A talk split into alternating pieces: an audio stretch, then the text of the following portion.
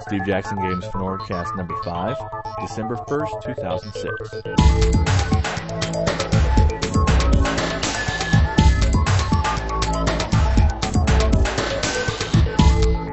The Fnordcast, Fnordcast, Fnordcast, Fnordcast. Welcome back, Fnord fans. It's time for episode 5. Coming up, we get Steve's thoughts on Lucca, a wrap up of some of the games we played on Halloween, the second installment of Munchkin Theater, and we have another special guest in order, Steven S. Long. First segment, the second half of our Essen coverage with Paul. We are on Skype with Jan Hendricks. Jan was one of our MIBs on the ground at Essen this year, and uh, we're chatting with him to find out a little bit of the uh, gamer's eye view of what Essen was like.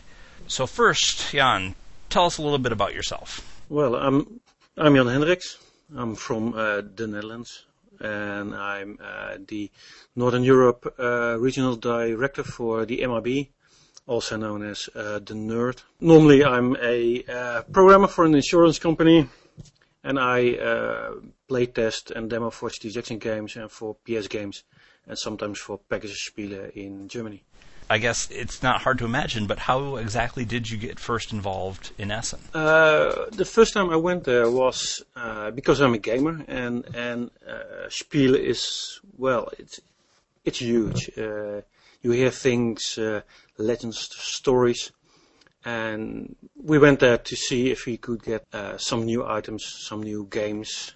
I went there two years in, in a row, and then I then I stopped for for some time.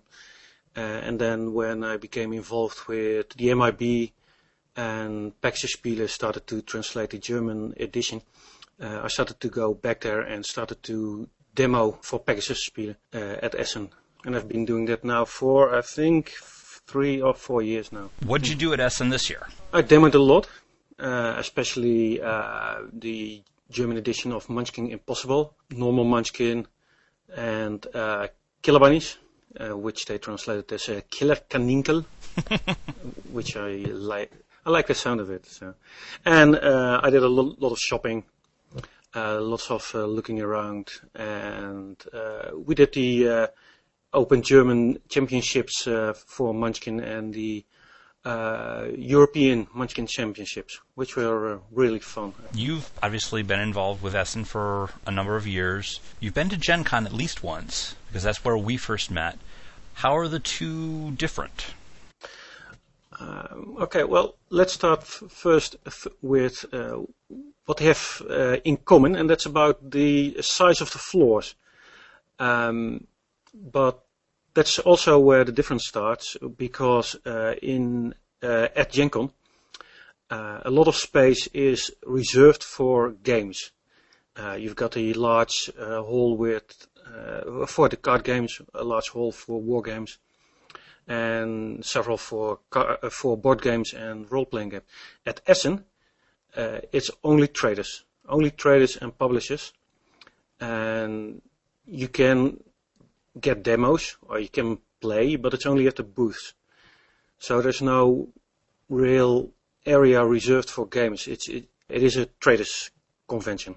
And also at at uh, Gen Con, it well, it starts on on uh, Thursday and it ends on Sunday, and it it will go uh, 24 hours a day for the entire convention. The spiel opens at uh, 10 o'clock in the morning. It closes at 7, and at night there's nothing actually to do. Uh, people normally uh, they will go home, and some will return the next day. Uh, and some just visited for, for one day and will not return. How many people attended this year? This year, I'm I'm not sure yet. Uh, I haven't seen uh, any numbers for for this year. Uh, last year, they reported a total of 160,000 people. I think that attendance this year was a bit lower because normally they organize the convention in uh, the week when the uh, schools in Germany have their holidays. And uh, this year they were one week off, which meant that on the Thursday and Friday attendance was quite slow for Essen that is. I think about 30,000 people each day. Uh, and on Saturday, it, uh, because everyone was free, it was immensely busy. It was actually so busy that um, basically the lines of, uh, to get in started at the uh, central station in Essen, where uh, the platforms for the subway uh, were so incredibly busy that it became dangerous, and they had to close the the entrance to the subway. Um, and each time a train left, they would um, let some people onto the platforms again. So I think that on the Saturday, it's it's well, 70,000 people, I think, would have uh, visited. That's an amazing number. So did everything run smoothly? Yes, yes. Well, the, most people that uh, go to Spiel actually uh, are familiar with with uh, uh, the number of people that are on the floor, so they know that that the, the Saturday, especially the Saturday, uh, is very busy, and that the walking pace is actually shuffling along, and the the the sales booths at uh, uh, where you can buy your tickets to get in. It, they're very well organized. Um, I ac- actually haven't seen that much of the the the uh, uh, of the number of people on the floor on the Saturday because uh, we were busy with the tournaments. So that's that's that's the benefit of of planning your tournaments on the busiest day of the of the convention. So you don't have to bother with all the crowds. So it's it's always uh, uh, a pleasure uh, being at the booth uh, of the of of Pegasus Spiele, and uh, the lots of volunteers, uh, both the MIB and the Pegasus volunteers. it's it's fun. Pretty much every other podcast has mentioned Battlelore. Did you get a chance to see it? What do you think? Uh, I did see it. I didn't manage to play it, but I saw it. Uh, I even saw a uh, painted set, and I'm really excited about it. It it's it looks fabulous. It looks uh, more complex than uh, the other variations like Memoir and uh, Battlecry and Commands and Colors. And the Days of Wonder booth was const- constantly filled up with people doing demos. They had about I think 10 tables uh, with uh, Battlelore demos. So it it looks very very good. Well, speaking of things that looked very very good, how about the Munchkin tournament? Was much fun had by all? Uh, yeah, we had a lot of fun. It's uh, for the German uh, championships. Uh, what the what they actually do is they have a program called the Munchkin Crusade, uh, which means that uh, during the year they organize uh, tournaments at local conventions. And the winner of tournament qualifies for the final rounds at Spiel for the German championships. Uh, furthermore, on the days leading up to the uh, finals, they also have some qualifying rounds where people can qualify. Um, so it's hard to actually give a number of people that were involved in the uh, championships. But on the Saturday itself, we had about, I think, some 20 people for the championships. We did some semi-finals, and we went into the final uh, round with eight people. and in the finals, you know, the finals were were were fun. It's it's uh, Germans are very enthusiastic about uh, Munchkin and and they will actually do anything to win.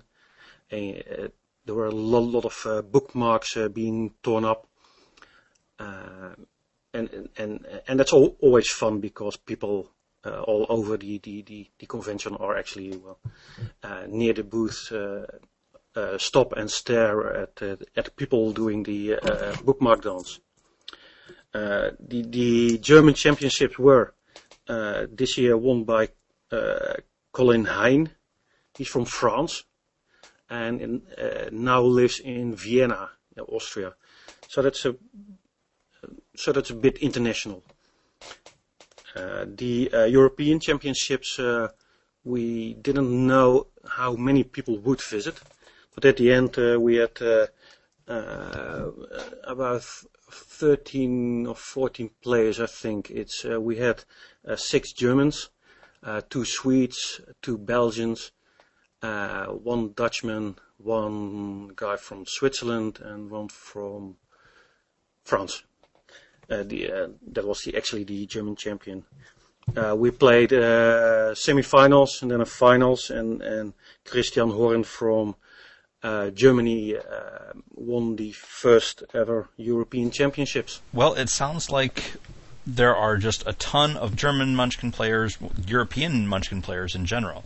So it doesn't really surprise me that Pegasus Spiel has just gone crazy with the Munchkin stuff. They actually managed to get Munchkin Impossible out before the English language version, and they've got that awesome Sammler box. Um, you've seen one of them. What can you tell us about them? Uh, well, the Sammler box, it's uh, or the collector box. It's it's it looks very good. It's a wooden box. Uh, it's got a, a, sliding panel at the top, uh, in which uh, the uh, treasure pile logo is burned in, and the sides are have got the, the Munchkin logo burned in. Um, the box itself has got a couple of slots.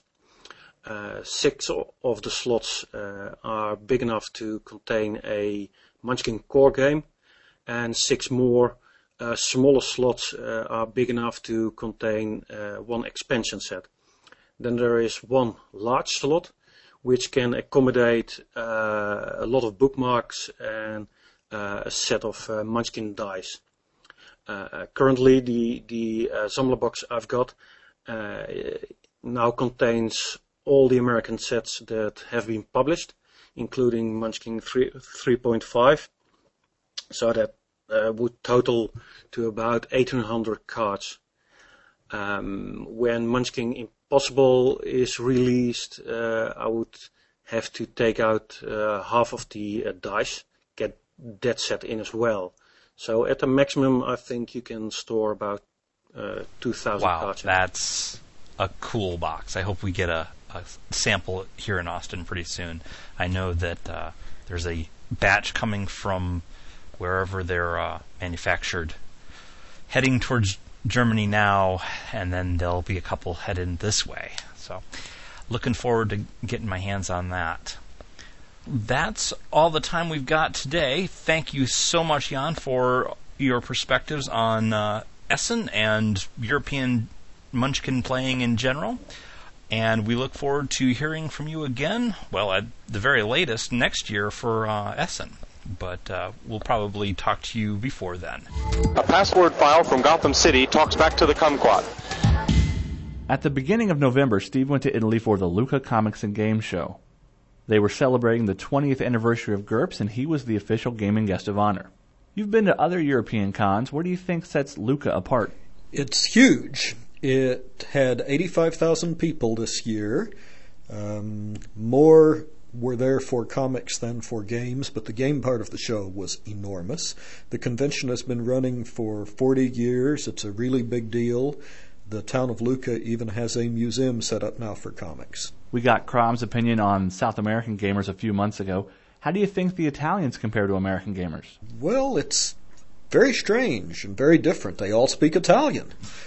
Other than that, they're like gamers. Uh, no big differences. Uh, uh, Italian gaming community right now is very heavy into LARP, though. There were more LARP groups and more LARP sales, weapons and armor and things like that than I have ever seen in one place before. It was really, it was really something. Lots of people going around in costume, cosplay both for comics and for games. We had lots of people dressing up as Final Fantasy characters and running around with those huge swords. What did you get to do as the official gaming guest of honor?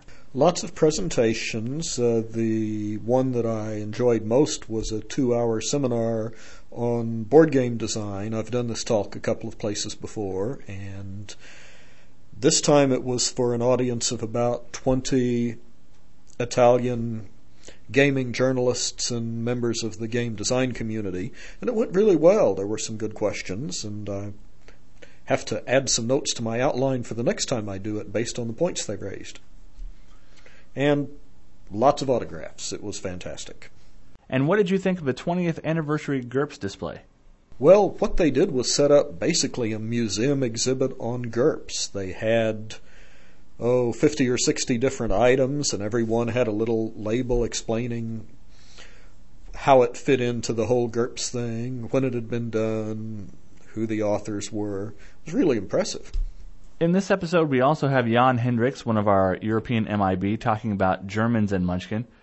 What's going on with Italian Munchkin? Munchkin in Italian was flying off the table. The Italian publisher is Raven Distribution, and when I was in their booth for a signing at one point, uh, they turned around and said, "Okay, that's it. We just sold the last copy of Munchkin." And I said, "That's great." And they said, and that was our third printing. So it's it's flying off the shelves. The other games are going well too. At the convention, they released their translation of Chez Geek, and it won the best card game of the year award for the show. Uh, the way the Lucca Awards work, uh, they're they're juried, and the jury can look at things that haven't been released yet, as long as they're going to come out at the show, and that was what happened. So you spoke some, you signed lots of autographs. Did you actually get to play anything? Yeah, I got into a couple of demo games, watched a lot more, but I actually did get to roll the dice a little bit. What was the coolest thing you saw at the entire convention? Wow. In some ways, the con itself was the coolest thing. The most of the con is in tents. Uh, they set up these heavy-duty metal-framed tents outside in the various town squares and along the boulevards. Uh, it was just really, really interesting. The only events that were in regular buildings for this whole 85,000 person convention were the award ceremonies and things like that.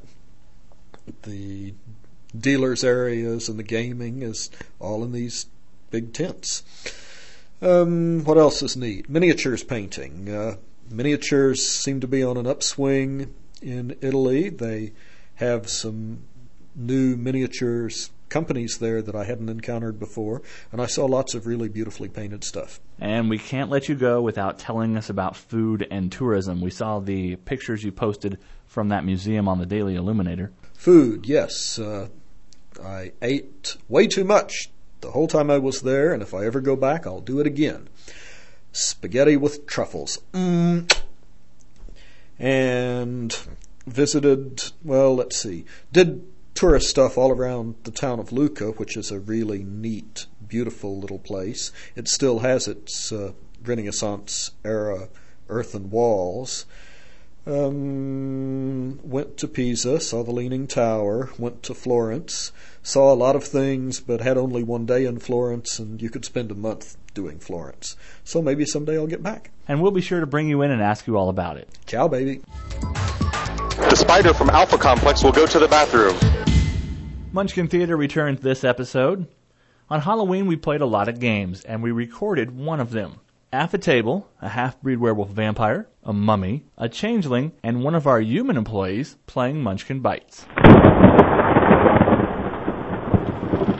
I opened the spooky door. Ow! Luckily, I'm wearing anti-spike Kevlar. I look for trouble. I'm fighting the fruit bats. Does my maniac minion run away? He thinks about it, but my luck of the fay comes through. Wait a second. Vampire werewolves don't have that power. Cheater! You want some of this, Mister Toilet Paper? I didn't think so. These bats are weak. I kill them. No, you don't. There are also aluminum bats. Wombats too. That's three bats. Ah, ah, ah. I need some help here. Anyway, I'll help. And now all the bats are fluffy. we're winning again. Until the vampire hunter wanders in. I'll have to throw my fairy dust and graveyard mold at her. And then you notice she's corrupted. And undead. Invisible. Invisible. invisible. Curse you all! I escape in the form of mist.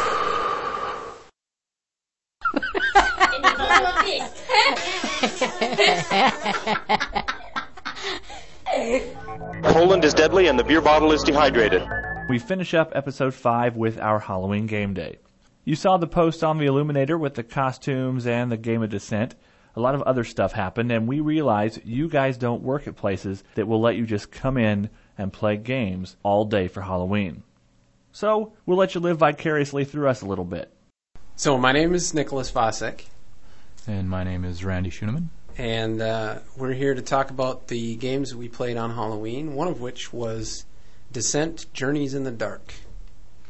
Descent rocks. It's a great game. It's uh, it is a great game. It's a great game, but it's a little expensive. It's what like retails for eighty bucks. Yes, but you get a lot of components when you buy the box. You you do. You get a um, metric boatload of miniatures. For me, the most interesting thing about Descent is is actually all the components you get in the box, both the miniatures and the snap together map tiles. To me, the most exciting part about it is looking at those map tiles and thinking of uses that I could come up with for them uh, outside of the game. That is that is uh, in fact not the most exciting part of the game for me. I actually prefer playing the game and having a The good fact time. that, the fact that you get a really fun playable game uh, along with all the great components inside the box is is bonus. It, it can run long if if you have a lot of strategery in your play group. I was the overlord and I killed the crap out of all the other guys. They they just got smoked. That's right. The game we played, Randy owned us all in like the first couple turns. That gets me a big old moohaha. it was sweet. We also played Star Wars Epic Duels, and it's cool. It is. It's I think- short, sweet, simple. The games play fast. And you get to choose your little character and play like you're in the movie, but you're not really because movies aren't real. what what Star Wars Epic Duels is is a combination board game card game. Each of the players picks a character from the Star Wars universe. So you get a, like a little play card, and it's It uh, includes a main character and possibly um, yeah, secondaries. One of the characters is like the Emperor and two of his royal guards. If your second character isn't some main guy or some almost main guy, then it's two random little stormtroopers or Republican guards. you draw cards from a deck each turn, and the cards that are in your deck define all the moves you can do and give each of the characters their uniqueness. Popular consensus is that Han is the best, but I think personally I like the Emperor the most of all the ones I've played so far. One of his moves is like a let go of your hatred or something. I don't know what it's called, but it forces an opponent to discard their entire hand, and that's really it's Uh, powerful. what we call overpowered is what we call that one. This is actually a game that if you if you think, oh, this is sweet, I want to go try it, uh, it's one you're not going to find on the store shelves or in these warehouses. You're going to have to pretty much eBay it or beat up a friend and take theirs. Uh, the only thing I didn't like about it is it's not a hex map. Must have a hex map. It's a square map, but I don't think that detracts too much from the exceeding simplicity of the, the rules and how it plays. Hi, this is Fox. This is Shadlin. This is Thomas. And we're here to talk about bell bottomed badasses on the mean streets of funk. Which is too cool of a game to have that lame of an intro, but that's what we're going to have to work with, people. We played this on our Halloween game day. This was the first time that Fox and I had played it. Thomas owns it and is a fanatic. The object of the game is that you're trying to build a movie uh, before everybody else in the game builds the exact same movie, and whoever has the most points wins. It's full of black exploitive humor uh, at its at its absolute finest, if such a thing can really exist without um, becoming a tish offensive. But you know, hey. Oh yeah, Blokus came up. Blokus. Um, is that the Tetrisy one? Yes. Yes, I love Blokus. It's got a lot of blocks in it, but in any case, you guys played it more than I did, so you blather on. I've been blathering too much for everybody. Blokus is a game where you have a whole bunch of Tetris like pieces, uh, and you have to get rid of them all before everybody else does. You're playing them to a big square grid that they kind of snap to. Yeah, and you can only touch them corner to corner, and I mean, it's basically just a, uh, a strategy game. It's like Go or. Uh, It's like Go, only it doesn't take 48 hours to play. that too. The fantastic thing about Blokus is that there are so few rules that they are completely written up on the back of the box. This makes it a very good game to play with casual gamers or even non gamers. On Halloween game day, we were actually able to get one of our accountants to sit down and play Blokus with us, and she had a great time. Blokus is awesome, and uh, it really carries anybody. It's got it's got that kind of Othello quality, like she was saying. It's a minute to learn, a lifetime to master, and I know this because I learned it very quickly, and I still really suck at it. I thought the best thing about Blokus is that I tend to win. Shut up. I hate you so much. We brought in a copy of Epic Duels as well, but you've already heard about that. They already talked about it, but it's a good game. You just you can't go wrong with Epic Duels. There's, it's not possible. It only gets better the more house rules you add to it. You know, like all those maps we have in Frag are like excellent for Epic Duels. So are most of the floor plans. Any of any of the floor plans. Phil Reed's actually the one who introduced that around the company, uh, pulling out our floor plans to play Epic Duels on. Yeah, he thinks he's so special. He thought of everything first. I'm watching you, Phil Reed. Hi, my name is Jimmy, and uh, on the Halloween game day this year, uh, I played Descent Journeys into the Dark. Uh, it's a pretty long game, but it's fun. It's basically a dungeon crawl where you've got up to four players playing the adventuring party, and one player being the evil overlord. Uh, this time around, I got to be the evil overlord. So basically, there you get to be the bad guy or the GM. You control all the monsters and the traps that are going to be going off, and your goal is to kill the players enough times that they lose all their victory tokens and you win. Main thing I did is I tried to just delay them long enough because every turn the uh, Overlord pulls in more threat tokens, and the more you can stockpile on those, the nastier things you can do to them later. So they thought they were doing pretty good for a while, uh, and then about halfway through, it started to really catch up with them.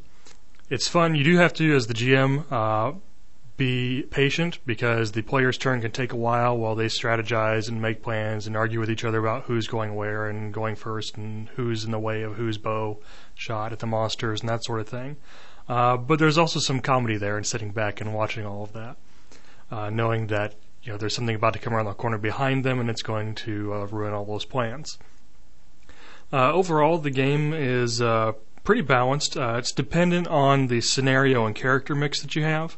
The first time we tried it, uh, we just randomly dealt out one character to each person, and with the scenario that we had, it didn't work out real really well. We had four archers, and we needed someone who could hit really hard. The way we worked around that is we dealt two to everybody and let them pick the one they wanted. That round went a lot better. Overall, it's a long game, uh, but it's fun. It's very replayable um, because you've got you know several scenarios that come with it in the book and a large mix of characters. And there's also a free online uh, scenario builders that you can get that you can build your own scenarios with and uh, print that out and bring it to the table with you and set up your scenario that way. Uh, but all in all, it's a good way to kill about four or five hours or so.